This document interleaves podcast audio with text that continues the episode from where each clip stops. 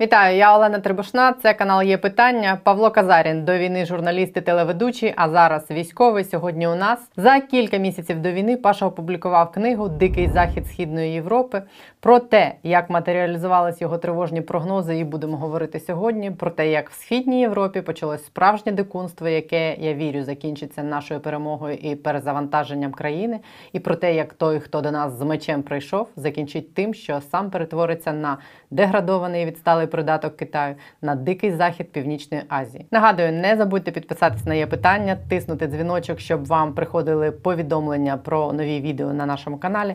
Ваші вподобайки і коментарі допомагають і просуванню відео в YouTube, і зростанню каналу, і зростанню усього українського Ютубу. Традиційно окремо дякую всім, хто підтримує нас і таким чином фінансує незалежну журналістику. Усі посилання для цього в описі під цим відео. Сьогодні, до речі, якраз день журналістики в умовах сумного ландшафту українських змі свято не дуже веселе, але як привід поговорити двом журналістам може бути. Павло Казарін на є питання.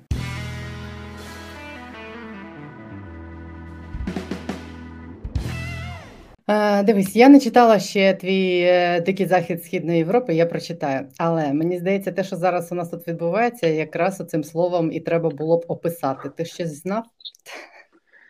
Ну, насправді, знаєш, ця книга це таке величезне передбачення війни. Я її, коли я її писав, я нагадував самому собі людину, яка потрапила в автокатастрофу, а після цієї автокатастрофи ходить і вмовляє усіх користуватися пасками безпеки. В нашому випадку паски безпеки це інвестиції в армію, інвестиції в культурний простір, інвестиції в простір ідентичності. А люди, хто не мав схожого досвіду, просто вважають, що це пусті балачки. Я не планував ставати такою собі Касандрою, але як багато людей в нашій країні, нарешті нею став. І не можу сказати, що я дуже задоволений цим фактом, але.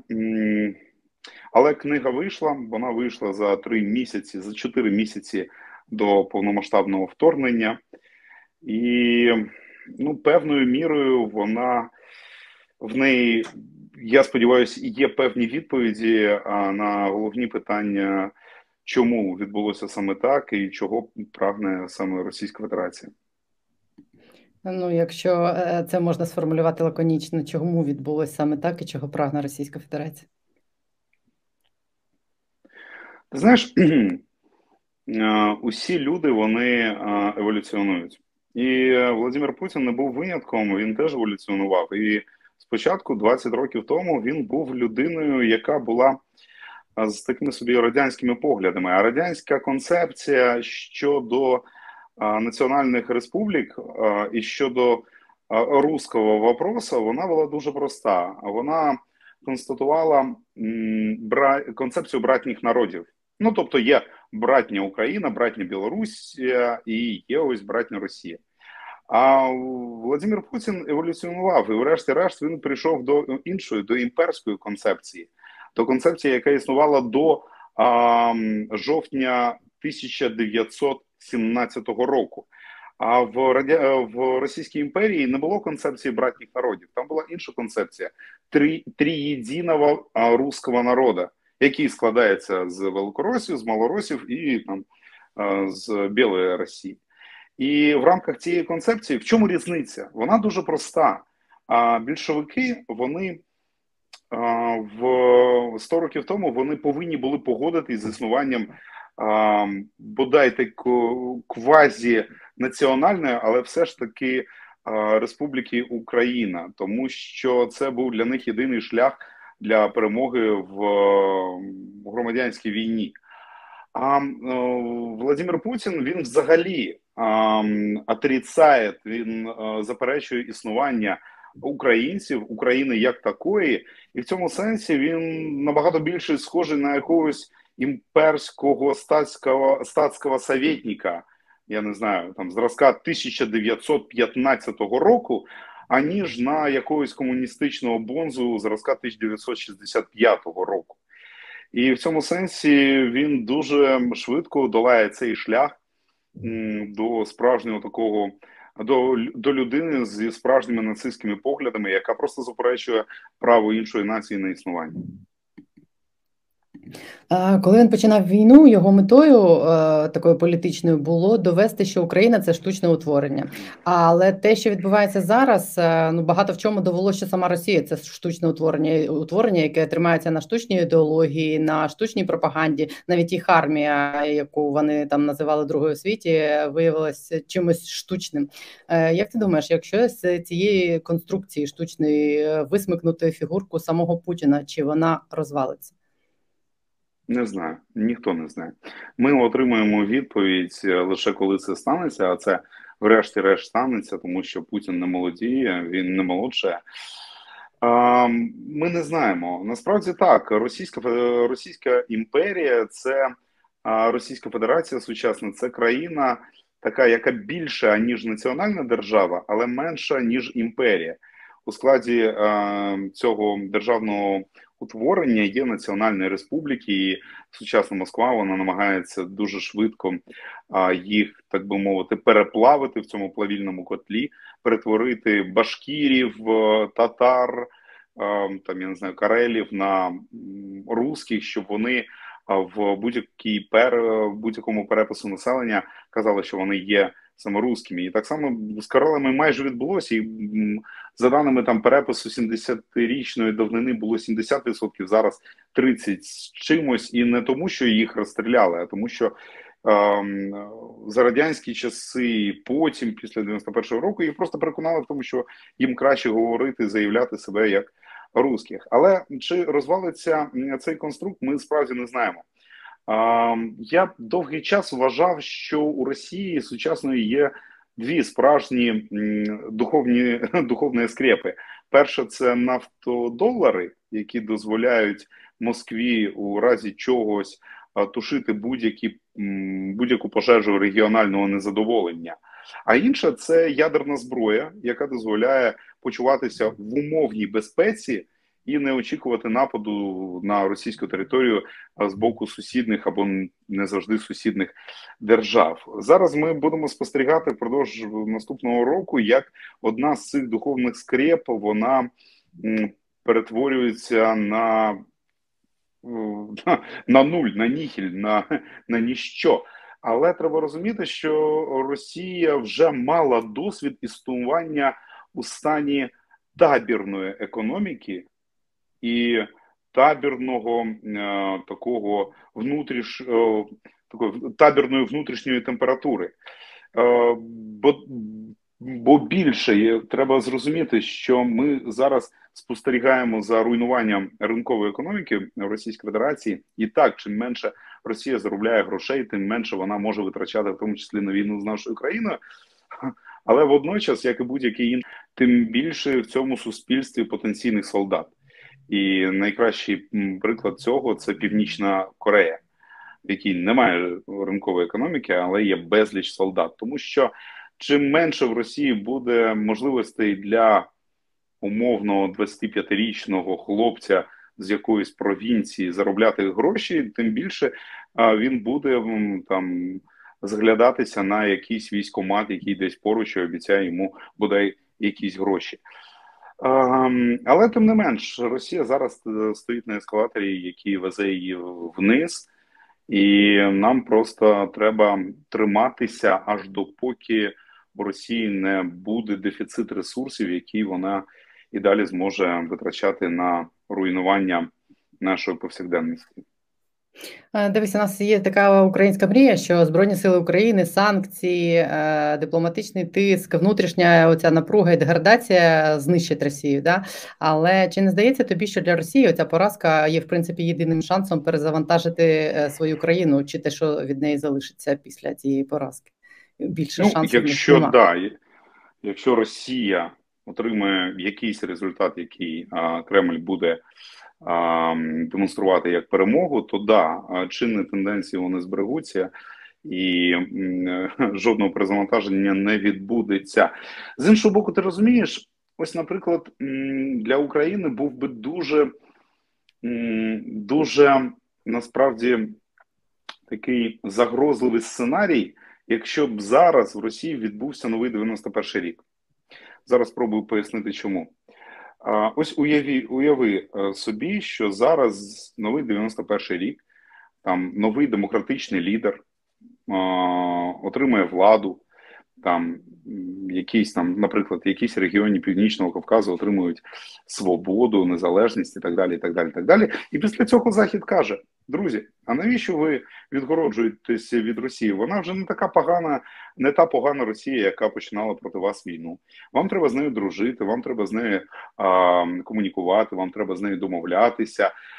Ба більше багато європейських країн і політиків вони а, сприймуть таке перезавантаження Росії як шанс для скасування будь-яких санкцій, для знов для того, щоб знов дивитися скрізь Україну одразу на Москву.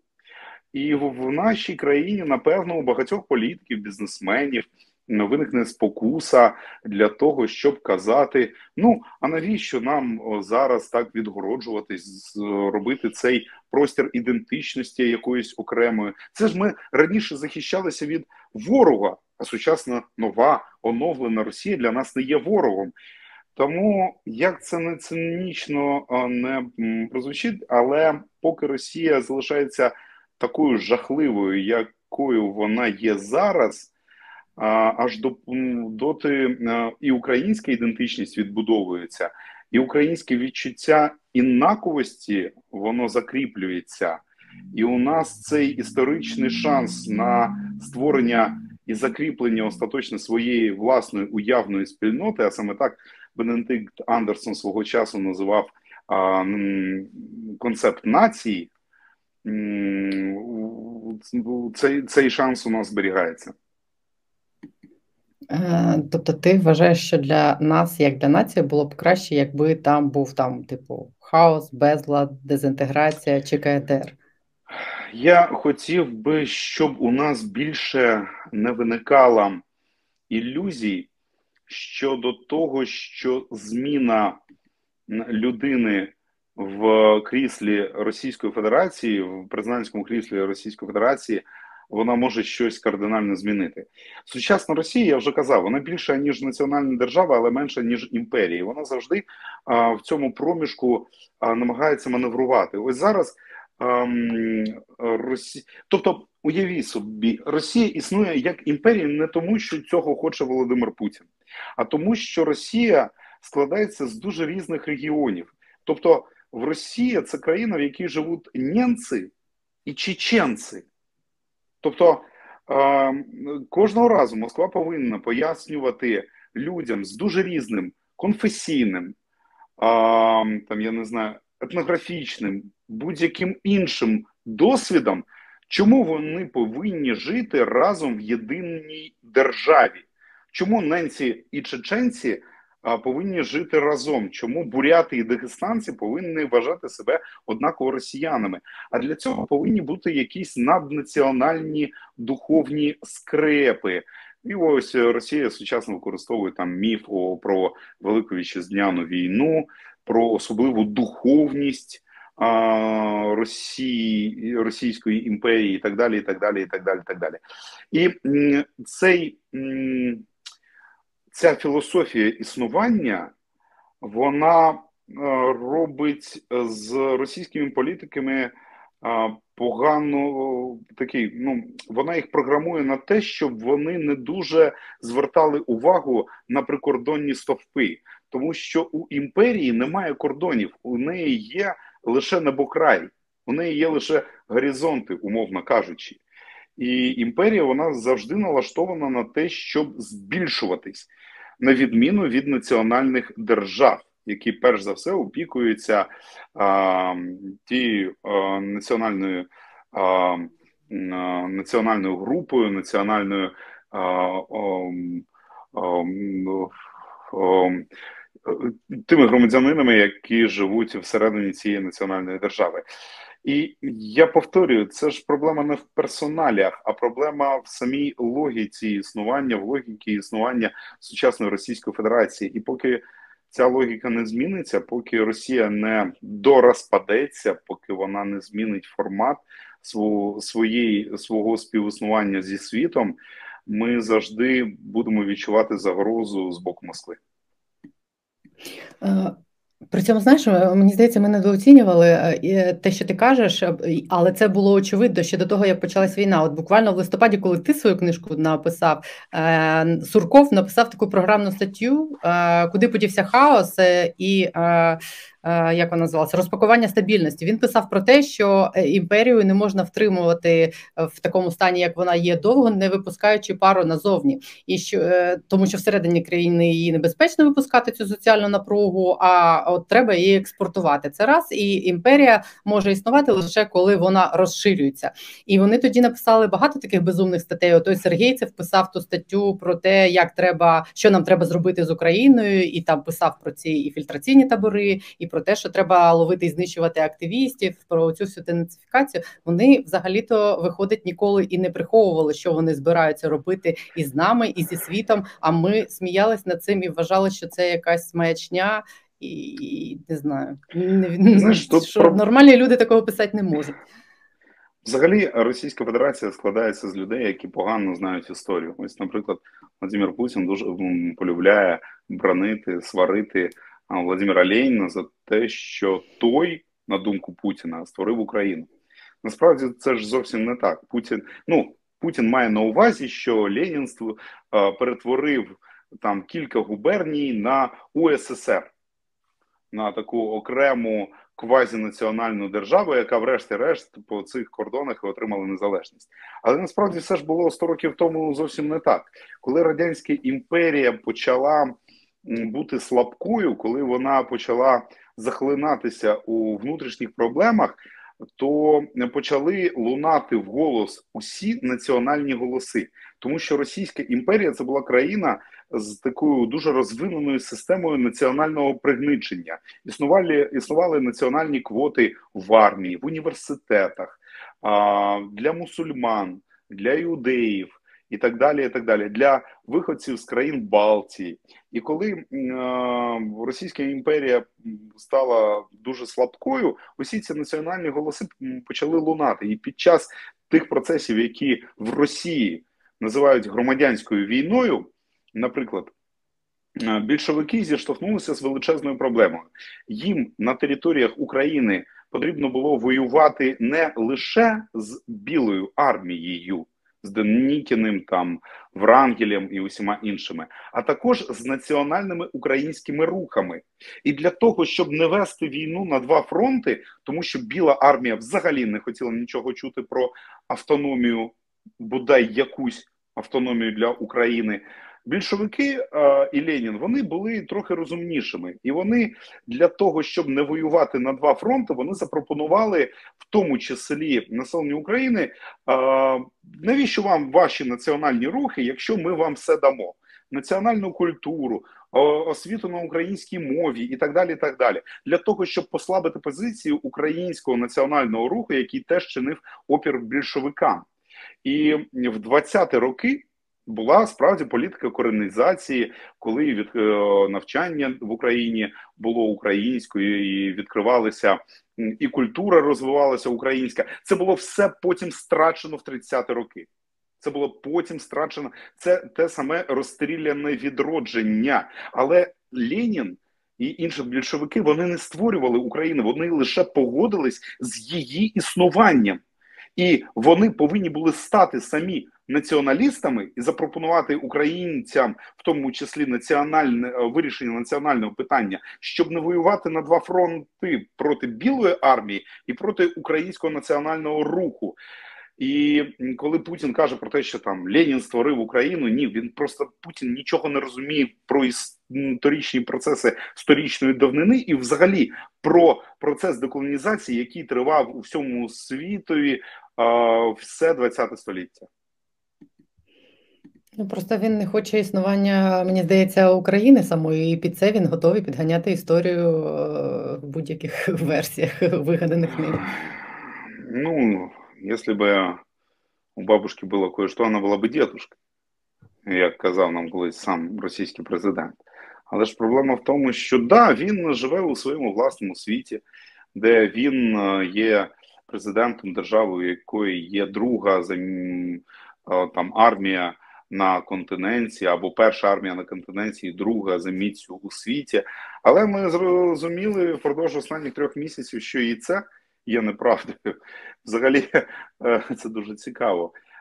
Для Володимира Путіна все, що зараз відбувається в Україні, це таке питання Достоєвського. Твар я дрожащий, чи право ім'я. Ось він 22 роки купив, купив, купив, інвестував в армію. Да, багато чого розкрадалося, але тим не менш щось в армію доходило. І ось він, врешті-решт, е приходить в казино і все кидає на стіл. І виявляється, що його ставка не працює. Це як людина, яка 20 років займалася карате, а потім на вулиці отримала по морді від хуліганів. Для тебе з точки зору відповідальності за е, війну в Україні стоїть знак дорівнює між словами Путін і Росіяни? Це теж дуже цікаве питання, і на яке складно відповісти коротко. Але якщо є вимога відповісти коротко, то так є питання колективної. Треба розділяти є питання колективної провини і є питання колективної відповідальності з точки зору а, сучасного світу. Громадянство будь-якої держави воно дає тобі не тільки права, але і обов'язки.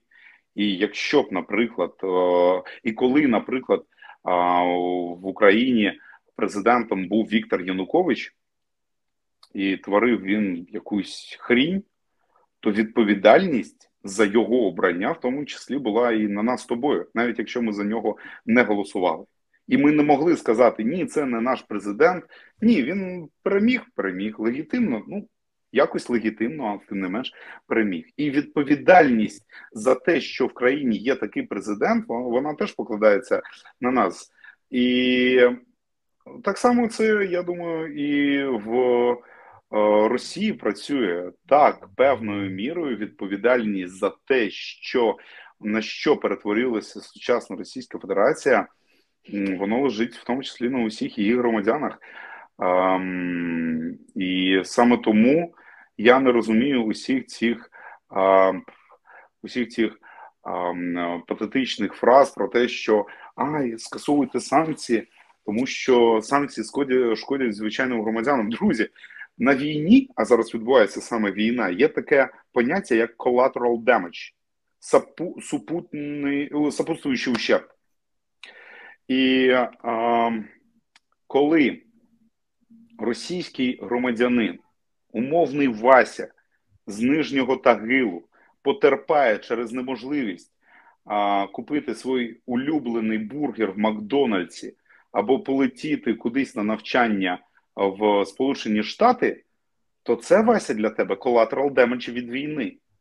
І скажи дякую за те, що цей collateral damage для тебе це лише цього лише неможливість придбати бігтейсті, а не необхідність а, втрачати своє житло десь в Ірпіні і не необхідність збирати на а, операцію своїм дітям, яким внаслідок обстрілів відірвало ноги.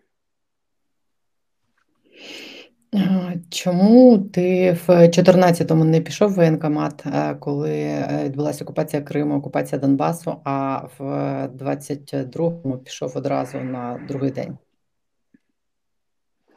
Ну, напевно, я в 22-му пішов саме на другий день, тому що я не пішов в 14-му. Тому що в мене були борги перед країною і перед тими хлопцями, які були сміливішими за мене в 14, 15 і 16 роках. І а, якщо я прогуляв першу війну, я не мав права прогулювати другу. А, на, Можна багато відповідати і довго відповідати, чому я не воював в 14-му. Я можу сказати, що мені тоді здавалося, що існує брак такого розуміння, що відбувається, і що потрібно мені тоді працювати саме як журналістом, писати тексти, вмикатися в ефіри, пояснювати.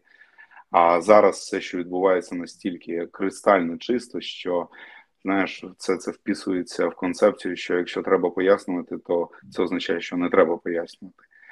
Я міг би сказати, що в 2014 році я був людиною з суто регіональною ідентичністю і ідентифікував себе перш за все не як там етнічний росіянин чи не як громадянин України, а перш за все я себе ідентифікував через регіональну ідентичність і казав, що я кримчанин. І мені було важливо жити на півострові поруч з батьками, там відчувати, що я можу забезпечувати бодай якийсь чимоном їхній побут і так далі. і так далі, і так далі. Але я думаю, що все ж таки це історія про те, що да, в мене були борги за 14, 15, 16, і зараз час їх віддавати. Тероборона, куди ти прийшов 25 лютого, і тероборона зараз це е, мені здається вже дві різні е, речі. І з точки зору спроможності, і з точки зору їх призначення, вже наскільки я розумію, більшість е, підрозділів тероборони знаходиться безпосередньо в найгарячіших точках і виконують бойові завдання. Ти бачив багато підрозділів, наскільки я знаю, як змінюється, як швидко змінюється їх спроможність, як швидко змінюється їх озброєність, наскільки швидко вони стають такою е, дієздатною одиницею в наших збройних силах. Ти знаєш, одне з питань, яке найбільш засмучує, яке таке викликає фейспалм, це питання ти в ЗСУ чи в ТРО. ТРО є частиною ЗСУ, так само, як я не знаю, там ДШВ, або там, я не знаю, там а, якісь інші там сили а, і, або окремі війська. Тобто це частина сухопутних військ України. ТРО це легка піхота, тобто легка піхота, вона не має, ну, станом на зараз вона не має там бойових машин, артилерії і. Передбачалося, що ТРО це така друга, третя лінія оборони, що її завдання це висвобождати сили для звичайних кадрових бойових бригад, щоб вони не відволікалися на другорядні завдання. Але ця війна має настільки величезний масштаб, що все змінюється і дуже стримливо швидко змінюється. Наприклад, знаєш, про львівську тероборону буде жартувати лише той, хто не знає, що львівська оборона тримає позиції в Донецькій області так само, як і там Закарпатська тероборона, тероборона Закарпатської області, так само, як і наскільки я знаю, Франківці, теж на сході. Взагалі, до приблизно 20 квітня. Ми, коли, до речі, йшли в військкомат, ми не знали, куди ми потрапимо, і лише потім дізналися, що ті батальйони, які були сформовані з добровольців в перші дні війни, вони підпорядковуються саме територіальній обороні. Але приблизно до 20 квітня я можу помилятися, але плюс-мінус. Місто і місце, де ти проходиш службу, визначав не ти, лише команд, команд, командир бригади. Тобто ти виконував накази, і хтось там чергував на блокпості десь в тилу, а хтось там а, був в Ірпені, в Бучі, на Мощуні і так далі. так далі, так далі, так далі.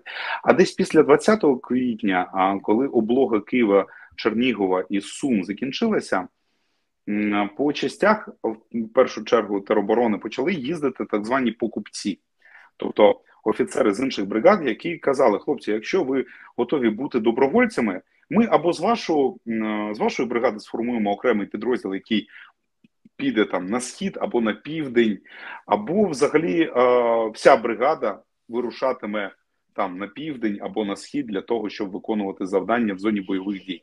Тобто, десь приблизно після 20 квітня е, місто і місце, де ти служиш, якщо ти в теробороні, е, ти вже не можеш сказати, ну командування так вирішило. Ні. Це вже твій особистий вибір, тому що майже у кожного був вибір там поїхати на схід чи залишитися вдома, нести службу в своєму рідному місті, яке на щастя опинилося в тилу, чи поїхати десь ближче до зони бойових дій. І зараз е, я знаю багато хлопців з дуже різних підрозділів з центральної України, з західної України, які або перевелись на схід, або вся бригада вирушила на схід або там батальйон відправили на південь, і батальйон складається з добровольців і так далі. і так далі, і так далі. Тобто зараз це така легка піхота, яка виконує бойові завдання. У бригадах є 200, 300, у бригад є трофеї, їм є вже що пред'явити, і у них є що згадати і кого згадати. А зброя у них є, і чи проводять їм там тренування? Ну, їм доводиться вчитись прямо в бою багатьом, чи є така можливість? Тому що люди туди прийшли ну, багато з тих, е, хто взагалі не мав ніякого стосунку до військової справи. Ну, е, е, навчання є. Інтенсивність навчань в бригаді залежить цілком від командирів. І навіть іноді не від командира бригади, а від командирів батальйону. Ну, тобто, якщо командир батальйону мотивований, командир роти мотивований, він буде, його підрозділ буде тренуватися на полігонах ну, завжди. І е, він буде і оснащений, і буде тренований, і прошедший злагодження, і так далі. так далі, так далі, так далі. Величезною мірою все це залежить від командирів на містах на місцях. Щодо зброї, треба розуміти, я повторюю, ТРО за задумом це підрозділи легкої піхоти. Ну тобто в армії різні підрозділи вони оснащені по-різному. Там десантно-штурмові підрозділи вони будуть відрізнятися від умовно парашутно-десантних, а не знаю, там мотопіхота буде відрізнятися від легкої піхоти, за типами озброєння, за номенклатурою озброєння, за тим, які саме бойові машини, або яка там чи є в них там там. АГС, СПГ і і, і різні інші там і, і різне інше озброєння. Тобто, якщо в підрозділі в підрозділі територіальної оборони ти не бачиш танків або бойових машин пехоти, то це не тому, що їх не оснастили, а тому, що зараз за штатом це все не повинно бути в підрозділах територіальної оборони. Можливо, можливо, все зміниться, тому що ми зараз лише на початку війни, і е, командування, в тому числі головнокомандувач, він може вирішити, що там треба. Якось а, оптимізувати процеси і так далі, і так далі, і так далі. Але ж зараз, е, з того, що я бачу, Завжди можна знайти недоліки, але я коли чую про голіх і босі, босих хлопців, я частіше за все я, я, я розумію, що це емоції, і а, дуже часто це жінки, дружини військовослужбовців, мами військовослужбовців, які просто дуже хвилюються за своїх рідних, і а, якщо була їхня воля у нас би кожна бригада тероборони там повинна була виглядати, я не знаю, як танкова бригада, умовно кажучи. Але є різниця між е, легкою піхотою і танковою бригадою. Не усім варто бути танковими бригадами. Ти зараз буваєш е, в різних е, підрозділах і в різних регіонах країни. От тиждень тому ти був на сході, зараз ти на півдні. Ти бачиш людей, ти бачиш, що там відбувається. Яке у тебе зараз уявлення? Як ти оцінюєш ситуацію на фронті зараз, і як ти бачиш її розвиток? От таким не те, що професійним оком військового аналітика, а от людини, яка щось бачить, щось розуміє більше, ніж люди, які не бачать цього. Ну, ти знаєш, я б не перебільшував в цьому сенсі свою власну компетенцію, тому що я лише три місяці тому взяв руки зброю, і а, багато у кого з моїх побратимів набагато більше досвіду, аніж у мене. Я можу лише спиратися на свій там попередній журналістський досвід і те, на те, що чого ми очікували до війни, скажу так: Росія дуже недооцінила Україну і українські збройні сили, українське. Українські громадяни і дуже переоцінили свої збройні сили, і ми бачимо, що їх попередній розрахунок на те, що вони будуть бити по п'ятьом напрямкам і всюди досягати успіхів, що їх будуть зустрічати як саме визволителей, а не окупантів, він провалився. І саме тому вони зосередились зараз фактично на двох напрямках: це південь і схід, і перш за все, це схід, тому що а, а, цікаво, одна з небагатьох військових завдань, які Путін артикулював вголос, це вихід на кордони Луганської і Донецької областей. Пам'ятаєш, коли вони визнавали так звані ЛДНР, і Путін вийшов і сказав, що ми їх визнаємо, будемо визнавати в кордонах, які вони саме за собою закріпили, тобто кордон Донецької і Луганської області. І зараз саме Російська Федерація намагається виконати і російська армія намагається виконати бодай це єдине завдання вийти на кордон Луганської і Донецької області, і те у них не дуже виходить. І коли вони там зосередили ту кількість артилерії на кілометр фронту, ту кількість військ, вони так потроху просуваються вперед. Але треба розуміти, що їм це вдалося лише після того, як вони отримали поразку на півночі під Києвом, навколо Чернігова, навколо Сум, як їх посунули від Харкова. І в цьому сенсі Російська Федерація, вона вона зараз не виглядає як країною, якої є там друга армія в світі. Водночас, знаєш, коли мене питають, що мене в армії дуже дратує, я завжди відповідаю, що більш за все дратує такий собі а, шапкозакидальський оптимізм. Ну, наприклад, дуже дратують питання, а, коли ми звільнимо Крим. Тому що Українська армія і українські бійці вони зараз створюють справжнє диво. Ну, справді, справжнє диво. Але стримування ворога, за стримування ворога країна і українська армія платить дуже високу ціну. Через кількість загиблих, через кількість поранених. Люди, які кажуть, а коли ми будемо звільняти Крим, вони мені нагадують таких футбольних болівальників, які сидять е, з пузом на дивані навколо телевізора з пивом і чіпсами, і боліють за свою улюблену футбольну команду. Коли ти сидиш навпроти телевізора, п'єш пиво, тобі ж не потрібно там бігати по полю, передавати паси, викладуватись на 120%.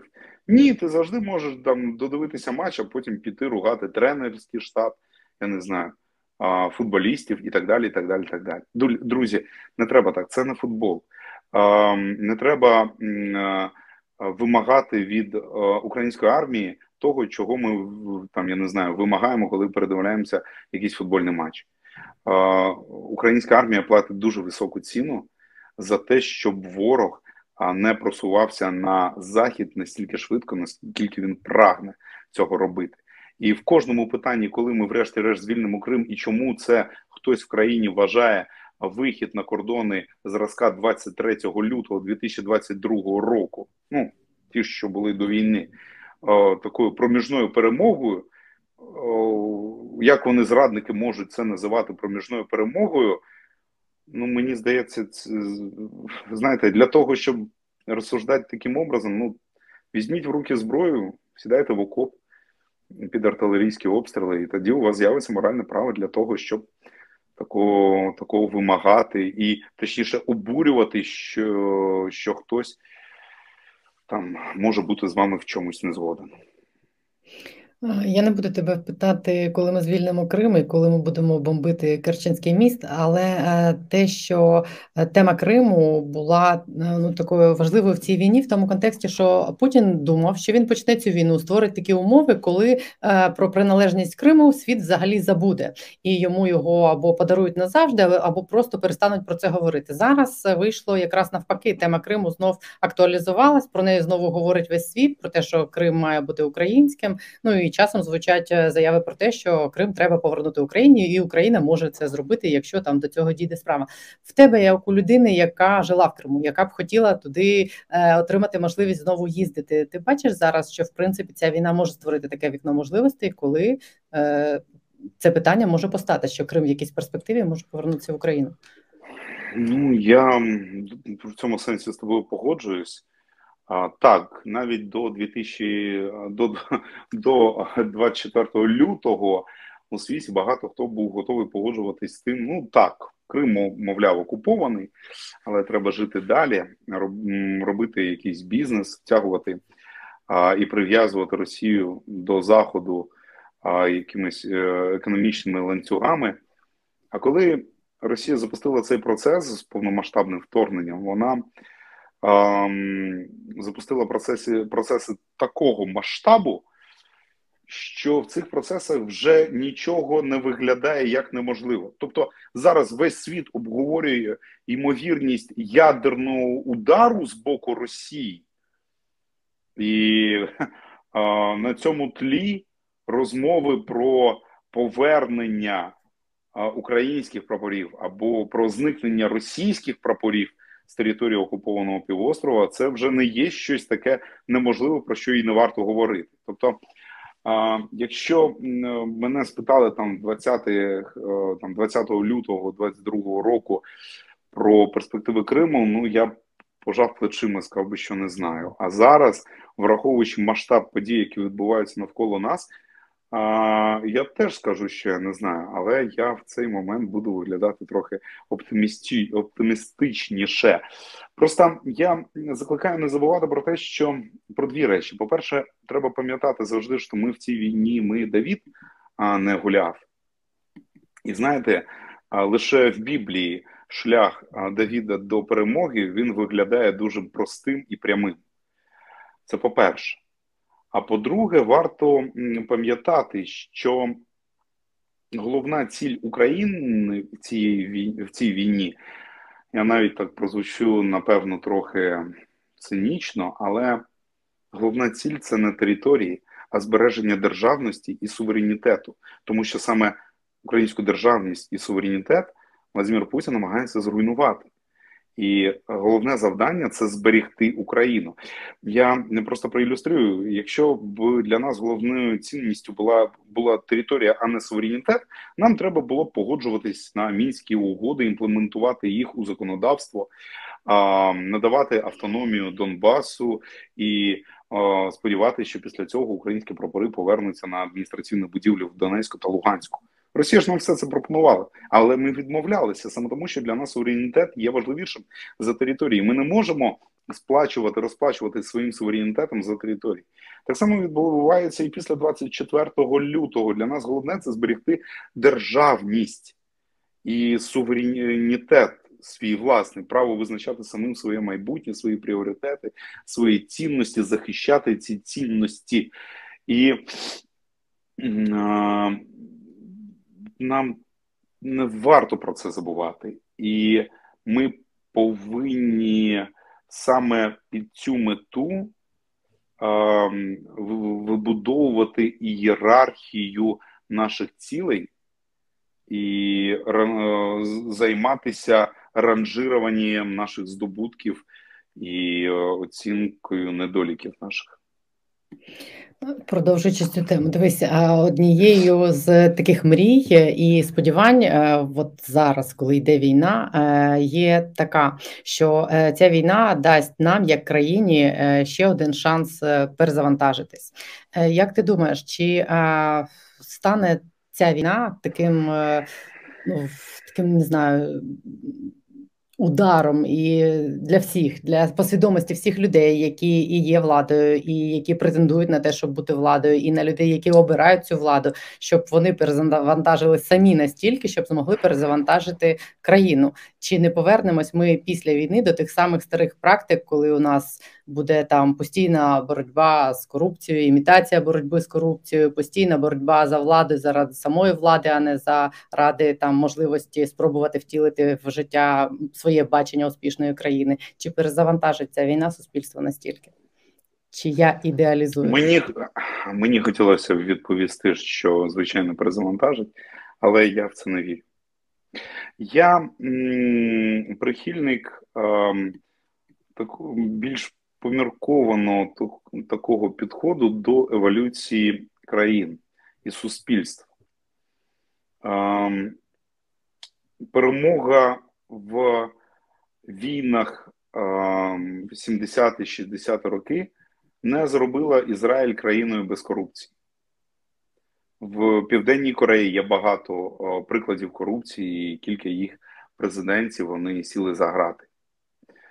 В корупція є в будь-якій сучасній розвиненій, розвиненій е, державі, і е, ми теж не позбудемось корупції. Ну, нам варто боротися за те, щоб знизити рівень цього корупційного податку, щоб він складав не 70%, а там бодай 10-15%. Але тим не менш, ми її не позбудемось. На наших а, сонце все одно будуть плями на наших ем, е, на наших флагах все одно наші флаги все одно будуть складатися з звичайних нітів. І навіть герой війни він не застрахований від того, що він зробить помилку і там зів'я е, там буде мати справи з криміналітетом або з якимись токсичними політиками, і так далі. і так далі, і так далі. Але треба розуміти, ця війна йде не за перемогу над корупцією. Ця війна йде взагалі за інституційне існування держави України. І коли ми переможемо, це просто збереже для нас можливість і подалі еволюціонувати. Вести дискусії про пріоритети, сперечатися про те, чи може бути міністром освіти і науки в країні людина на кшталт Шкарлета, чи може бути майбутнє України, яка замало інвестує у власну освіту і власну науку. А, Я сподіваюся, що я я, не я не вірю в те, що ми можемо просто так змінитися, просто тому що ось усі прозріли і почали а, вести себе як праведники. Ні. А, Я тут скоріше м, чекаю на те, що відновлення України, відбудова України, вона буде вестися на європейські гроші. І я дуже сподіваюся, що європейський план Маршала для нашої країни він буде дуже жорстко прив'язаний до реформ, щоб ніяка сволота не могла сказати: Просто дайте нам гроші і нічого від нас не вимагайте.